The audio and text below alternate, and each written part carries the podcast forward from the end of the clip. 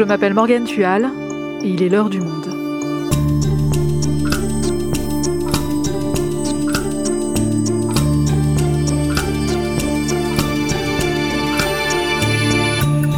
Aujourd'hui, que sait-on des nouveaux traitements contre le Covid-19 annoncés en fanfare ces dernières semaines par les laboratoires Merck et Pfizer?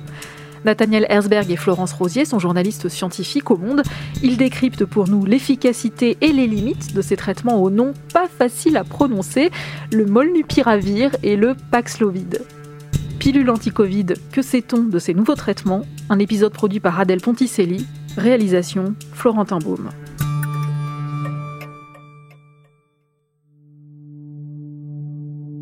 Nous sommes le vendredi 5 novembre et il y a du nouveau sur le front de la lutte contre le Covid-19.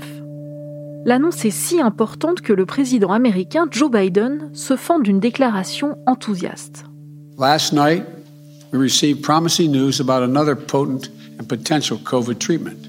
A pill, a pill developed by Pfizer il s'agit d'une pilule développée par Pfizer qui permettrait d'éviter de nombreuses hospitalisations et décès si elle est prise rapidement. Comme pour les vaccins au début de leur production, l'enjeu pour chaque État est de sécuriser des doses pour sa population. Et c'est bien la suite du propos de Joe Biden, qui annonce avoir sécurisé des millions de doses, disant offrir ainsi aux Américains un nouvel outil contre les pires conséquences du Covid. Quelques semaines plus tôt, c'est un autre laboratoire, le laboratoire Merck, qui communiquait sur l'efficacité de sa propre pilule antivirale. Une annonce qu'avait aussi saluée à l'époque la Maison-Blanche, qui a depuis commandé plusieurs millions de chacun des traitements. De son côté, l'Agence européenne des médicaments vient d'autoriser vendredi le traitement Merck en cas d'urgence.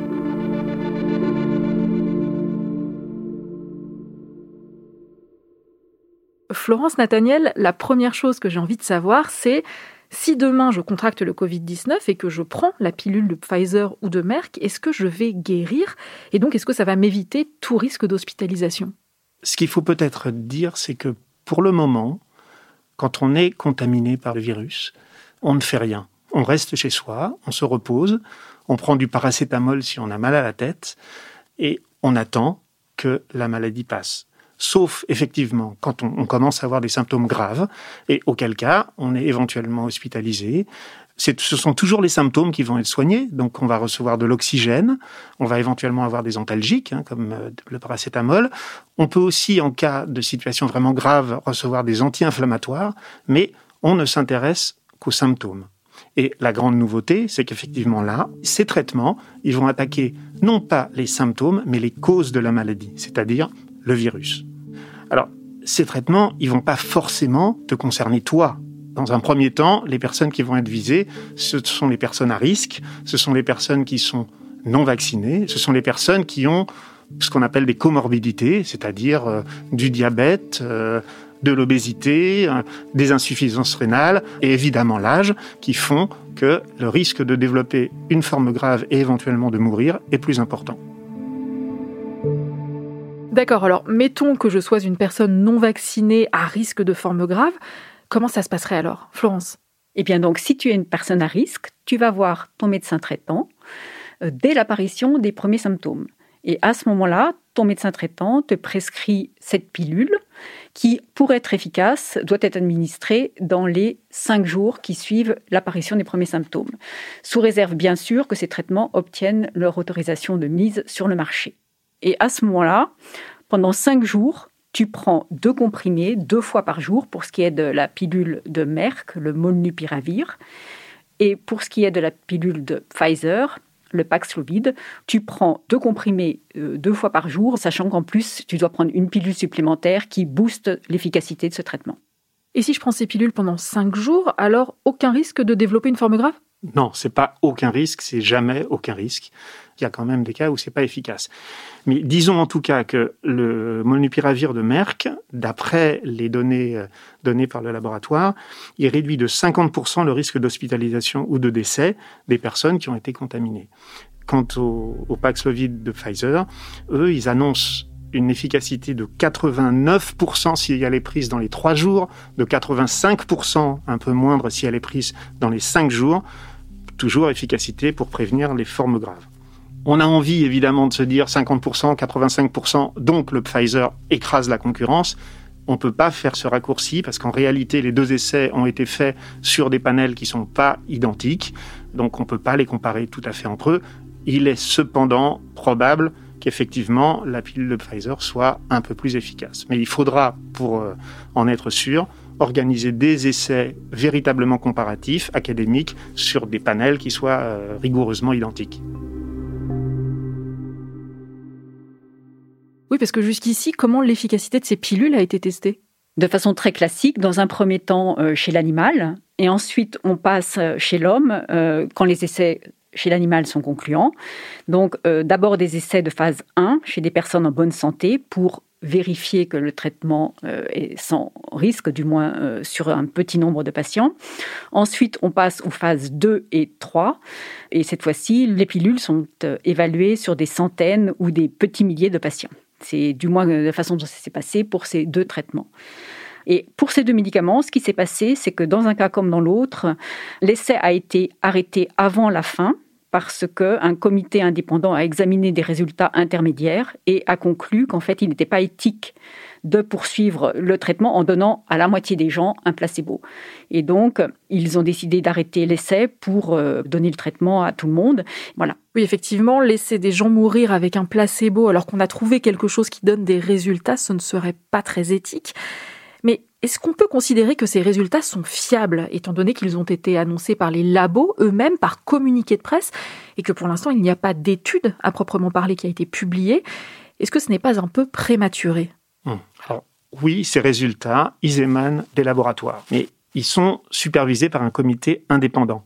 Et c'est lui et lui seul qui dispose de l'ensemble des données, et notamment qui sait qui a reçu un traitement, qui a reçu un placebo. Ni les médecins, ni les malades eux-mêmes, ni le laboratoire ne peuvent le savoir. Ils ont été annoncés par communiqué de presse. Donc on peut douter de leur fiabilité. Mais l'expérience depuis le début de cette pandémie montre que les résultats annoncés par communiqué de presse, on les retrouve dans les articles et ensuite on les retrouve effectivement dans la vraie vie.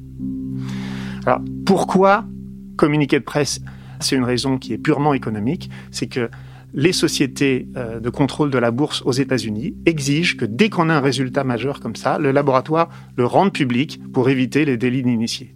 Un délit d'initié, c'est typiquement quand une personne de l'entreprise va vendre ou acheter des actions en fonction d'informations dont il dispose et que le public, lui, n'a pas. Évidemment, ça ne nous arrange pas, mais c'est une obligation économique pour ces laboratoires.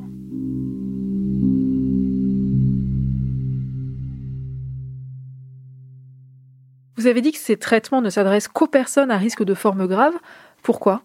Eh bien parce que c'est chez ces personnes-là que le bénéfice attendu devrait être le plus important. Pourquoi? Parce que comme ces personnes ont un risque de faire des formes graves, donc d'être hospitalisées et éventuellement de mourir, le bénéfice chez elles de prendre ce médicament est euh, bien supérieur au risque éventuel d'utiliser deux médicaments pour lesquels, en l'occurrence, on a un recul encore assez limité sur leur innocuité.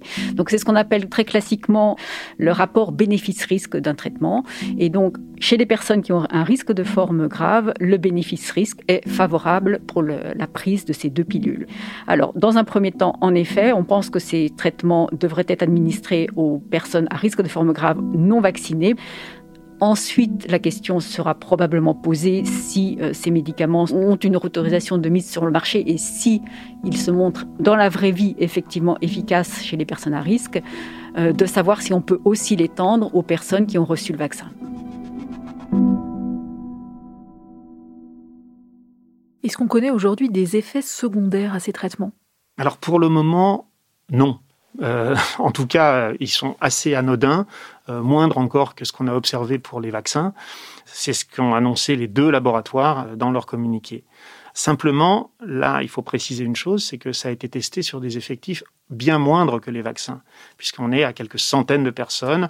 Pfizer a un groupe qui va jusqu'à 1600 pour regarder, mais on est loin des 40 000 personnes qu'il y avait dans les essais sur les vaccins. Donc évidemment, par définition, ça ne permet pas de voir un effet qui arriverait une fois sur mille. Une fois sur mille, c'est beaucoup. Euh, une fois sur dix mille, une fois sur dix mille, c'est encore pas mal. Donc, il va falloir, pour pouvoir euh, en être sûr, attendre ce qu'on appelle la phase 4, c'est-à-dire la vraie vie et le contrôle de pharmacovigilance parmi les personnes qui recevront véritablement les traitements. De plus, il faut préciser que pour ce qui est des risques potentiels, à ce stade, les deux pilules ne sont pas tout à fait équivalentes. À savoir qu'il y a des inquiétudes qui s'expriment par certains sur la pilule de Merck, le molnupiravir, pardon, en effet, c'est difficile à prononcer. De par son mode d'action même, la pilule de Merck, en fait, agit sur le génome du virus et il y a des craintes que cette pilule, de ce fait, ait un effet mutagène, non seulement d'ailleurs sur le virus, mais aussi peut-être sur la cellule de l'hôte, à savoir la cellule, nos propres cellules humaines. Donc, euh, c'est un risque potentiel qui va être suivi comme le lait sur le feu. Et c'est quoi le risque mutagène? Alors, euh, le risque mutagène, c'est le risque donc de mutation. Chez le virus, ça pourrait créer euh, des variants. Donc, euh, il pourrait y avoir une inquiétude là-dessus, mais on imagine que ça créerait tellement de mutations chez le virus qu'il ne survivrait pas à ça. En revanche, la crainte, c'est que cela crée aussi des mutations chez les cellules humaines, d'où un risque de transformation cancéreuse et de développement de cancer. Oui, alors cela dit, on parle de cancer. Euh, une fois encore, ce qui va importer, c'est le rapport bénéfice-risque. S'il y a de légers risques de cancer, mais qu'on a un bénéfice très important parce que c'est des gens à très haut risque de faire des formes graves et de mourir, eh ben, ce sont des risques qui s'assument en santé publique.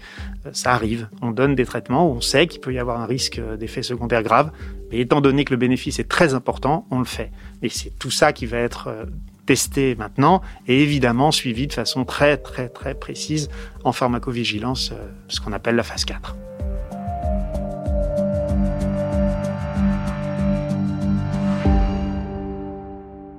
On vient d'évoquer une spécificité du molnupiravir de Merck, ça veut dire que les deux pilules ne fonctionnent pas de la même façon. Non, effectivement, leur mode d'action est différent. Même si toutes les deux se prennent par voie orale, elles n'agissent pas de la même façon. Alors, la pilule de Merck, le molnupiravir, elle, on peut dire qu'elle procède par ruse, à savoir, ce médicament mime une des briques élémentaires du génome du virus. Seulement, c'est une brique défectueuse et le virus va s'y laisser prendre. Il va incorporer cette brique dans son génome euh, mais comme cette brique euh, ne marche pas, en fait, elle va semer la pagaille, un petit peu comme un cheval de Troie, et le virus ne pourra plus se multiplier et va finir par mourir. En revanche, le Paxlovid de Pfizer, lui, agit d'une façon très spécifique sur le SARS-CoV-2. Il va neutraliser une molécule essentielle de ce virus. Il faut savoir que pour se multiplier, ce virus a besoin de protéines, comme tous les virus. Mais d'abord, dans un premier temps, il fabrique une sorte de petit train de protéines où toutes les protéines sont à la suite les unes des autres et attachées entre elles. Et ensuite seulement intervient une enzyme qu'on appelle une protéase du virus et qui va découper ces protéines, séparer ces wagons pour que chacune de ces protéines puisse agir. Comment agit le Paxlovid? Lui, il va se fixer sur cette protéase et il va l'empêcher d'agir. Au final, le virus va se retrouver avec cette chaîne de protéines non détachées et euh, ces protéines ne seront pas fonctionnelles, donc son cycle va être interrompu, il ne pourra plus euh, se multiplier. Et comment ont-ils été mis au point ces traitements? En fait, dès que l'épidémie a commencé, c'est la première chose qu'on a cherché à faire développer des traitements. Euh, on l'a fait en parallèle au vaccin, mais même avant. Il se trouve simplement que le vaccin est allé plus vite et que le traitement, son développement a été laborieux. Pour trouver un médicament, un traitement, on commence toujours par chercher à en repositionner un autre, proche, qui pourrait marcher. Par exemple, un autre antiviral. Quand on cherche à tuer un virus, c'est la première chose qu'on fait. Il y en a quelques dizaines qui agissent plus ou moins bien sur différents virus. Plusieurs antiviraux contre le virus du sida, notamment, ont été testés sans résultat. Ensuite, si ça, ça marche pas, on cherche si d'autres médicaments, parmi les 4000 existants euh, dans la pharmacopée, euh, qui ont rien à voir, qui servent à autre chose, pourraient marcher. Et là aussi, c'est ce qu'on a tenté, notamment avec la fameuse hydroxychloroquine. Et là aussi, comme vous le savez, nouvel échec. Mais il y a une autre piste de repositionnement, puisqu'on parle de ça, qui, elle, semble assez prometteuse. Ce sont certains antidépresseurs. Les résultats sont moins flagrants que pour les antiviraux qu'on vient de donner, mais quand même, euh, il y a des chiffres dans une étude américaine très récente qui semblent donner un succès qui sera entre 25 et 30% Ensuite, si tout ça ne marche pas, on utilise tout ce qui existe dans les bibliothèques de molécules chimiques et on essaye de développer cette fois-ci du traitement sur mesure. Et là, parmi les deux traitements dont on parle, il y en a un qui est issu d'un repositionnement, celui de Merck, il y en a un autre qui a été un, véritable développement, qui est celui de Pfizer.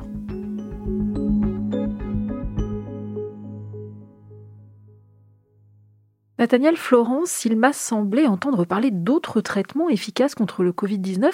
C'est quoi ces autres traitements? Oui, il s'agit en fait des anticorps monoclonaux. Et pour l'anecdote, ce sont ces anticorps monoclonaux qui ont été utilisés par le président Donald Trump au printemps 2020. Alors, qu'est-ce que c'est que les anticorps? Les anticorps, ce sont des molécules naturellement produites par notre système immunitaire et dont la fonction, en fait, euh, est de servir d'arme contre les germes pathogènes qui nous envahissent, les virus, les bactéries, etc. Ici, l'idée, c'est de détourner ces anticorps pour qu'ils ciblent en fait une des clés qui permet au virus d'entrer dans nos cellules, et c'est de cette façon-là qu'ils agissent. Et ils ont une certaine efficacité, et sachant quand même qu'ils réduisent aussi les formes graves d'environ 70%. Donc ce n'est pas rien. En curatif, ces anticorps monoclonaux n'ont été utilisés que chez quelques milliers de personnes. En France, depuis mai 2020, c'est quand même euh, très peu. Donc on avait déjà un traitement, et quel est l'avantage des pilules de Pfizer et Merck par rapport à ces anticorps monoclonaux? Eh bien, leur avantage tient en très grande part à leur mode d'administration qui est la voie orale. Et ça, ça change tout. Le Paxlovid et le Molnupiravir, ce sont d'une posologie assez simple. Et euh, je rappelle qu'ils doivent être utilisés dans un délai de cinq jours après l'apparition des premiers symptômes. C'est un délai assez court. Certains des experts qu'on a interrogés y voient une limite parce que ça peut être euh, effectivement difficile d'arriver à obtenir le traitement. D'autres préfèrent rappeler que pour la grippe, par exemple, le Tamiflu est bien, lui, administré dans un délai de 48 heures. Donc cinq jours, ça laisse une marge euh, suffisante. Donc une limite des anticorps monoclonaux, c'est que eux, en revanche, doivent être administrés par perfusion. Donc ça se fait obligatoirement sous surveillance à l'hôpital avec un risque anaphylactique, un risque d'allergie sévère qui n'est pas négligeable. Et par ailleurs, ça nécessite un personnel euh, soignant important, euh, notamment un personnel infirmier. Or, la pandémie de Covid euh, l'a largement souligné, même si ça ne date pas de la pandémie de, de Covid, mais on est face à une pénurie de personnel soignant dont souffre l'hôpital actuellement.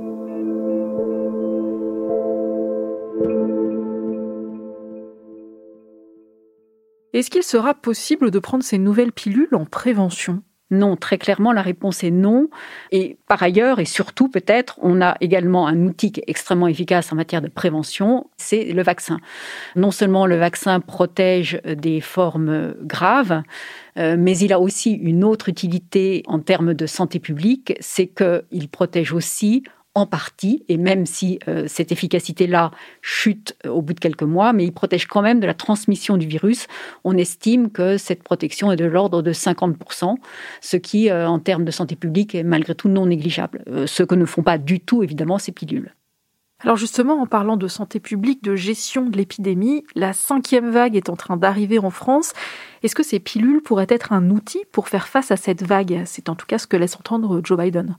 Potentiellement, oui, c'est sûr, euh, dans la mesure où ça ferait baisser le nombre d'hospitalisations. Mais donc, par définition, la saturation de l'hôpital et des lits de réanimation. Et c'est ça que le gouvernement a choisi de suivre pour décider à quel moment euh, on confine ou pas la population. C'est ça et pas le nombre de morts. Pourquoi? Parce que quand un service hospitalier est saturé, toute personne qui est envoyée à l'hôpital pour un accident de voiture, pour un accident domestique, quelle que soit la raison, risque de mourir risque de ne pas pouvoir recevoir la transfusion dont il a besoin ou le traitement vital. Et en réalité, on pourrait dire que la société française a été assez cynique dans sa gestion de la pandémie, c'est-à-dire que on n'a pas regardé les morts. Les morts, c'est des personnes âgées. Les morts, ce sont des personnes vulnérables, ce sont les plus pauvres, ce sont les obèses, toutes les catégories qui sont laissées de côté généralement.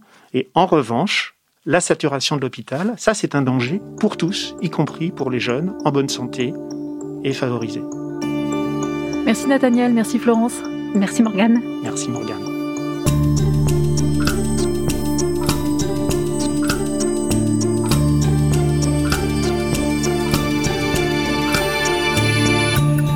Savoir si ces traitements seront autorisés ou non et suivre toute l'actualité de ces fameuses pilules, vous pouvez vous rendre sur la rubrique Coronavirus et pandémie de Covid-19 en vous abonnant sur notre site lemonde.fr. C'est la fin de l'heure du monde, le podcast quotidien d'actualité proposé par le journal Le Monde et Spotify. Pour ne rater aucun épisode, vous pouvez vous abonner gratuitement au podcast sur Spotify ou nous retrouver chaque jour sur le site et l'application lemonde.fr. Si vous avez des remarques, des suggestions, des critiques, n'hésitez pas à nous envoyer un email l'heure du monde L'heure du monde est publiée tous les matins, du lundi au vendredi. On se retrouve donc très vite. À bientôt!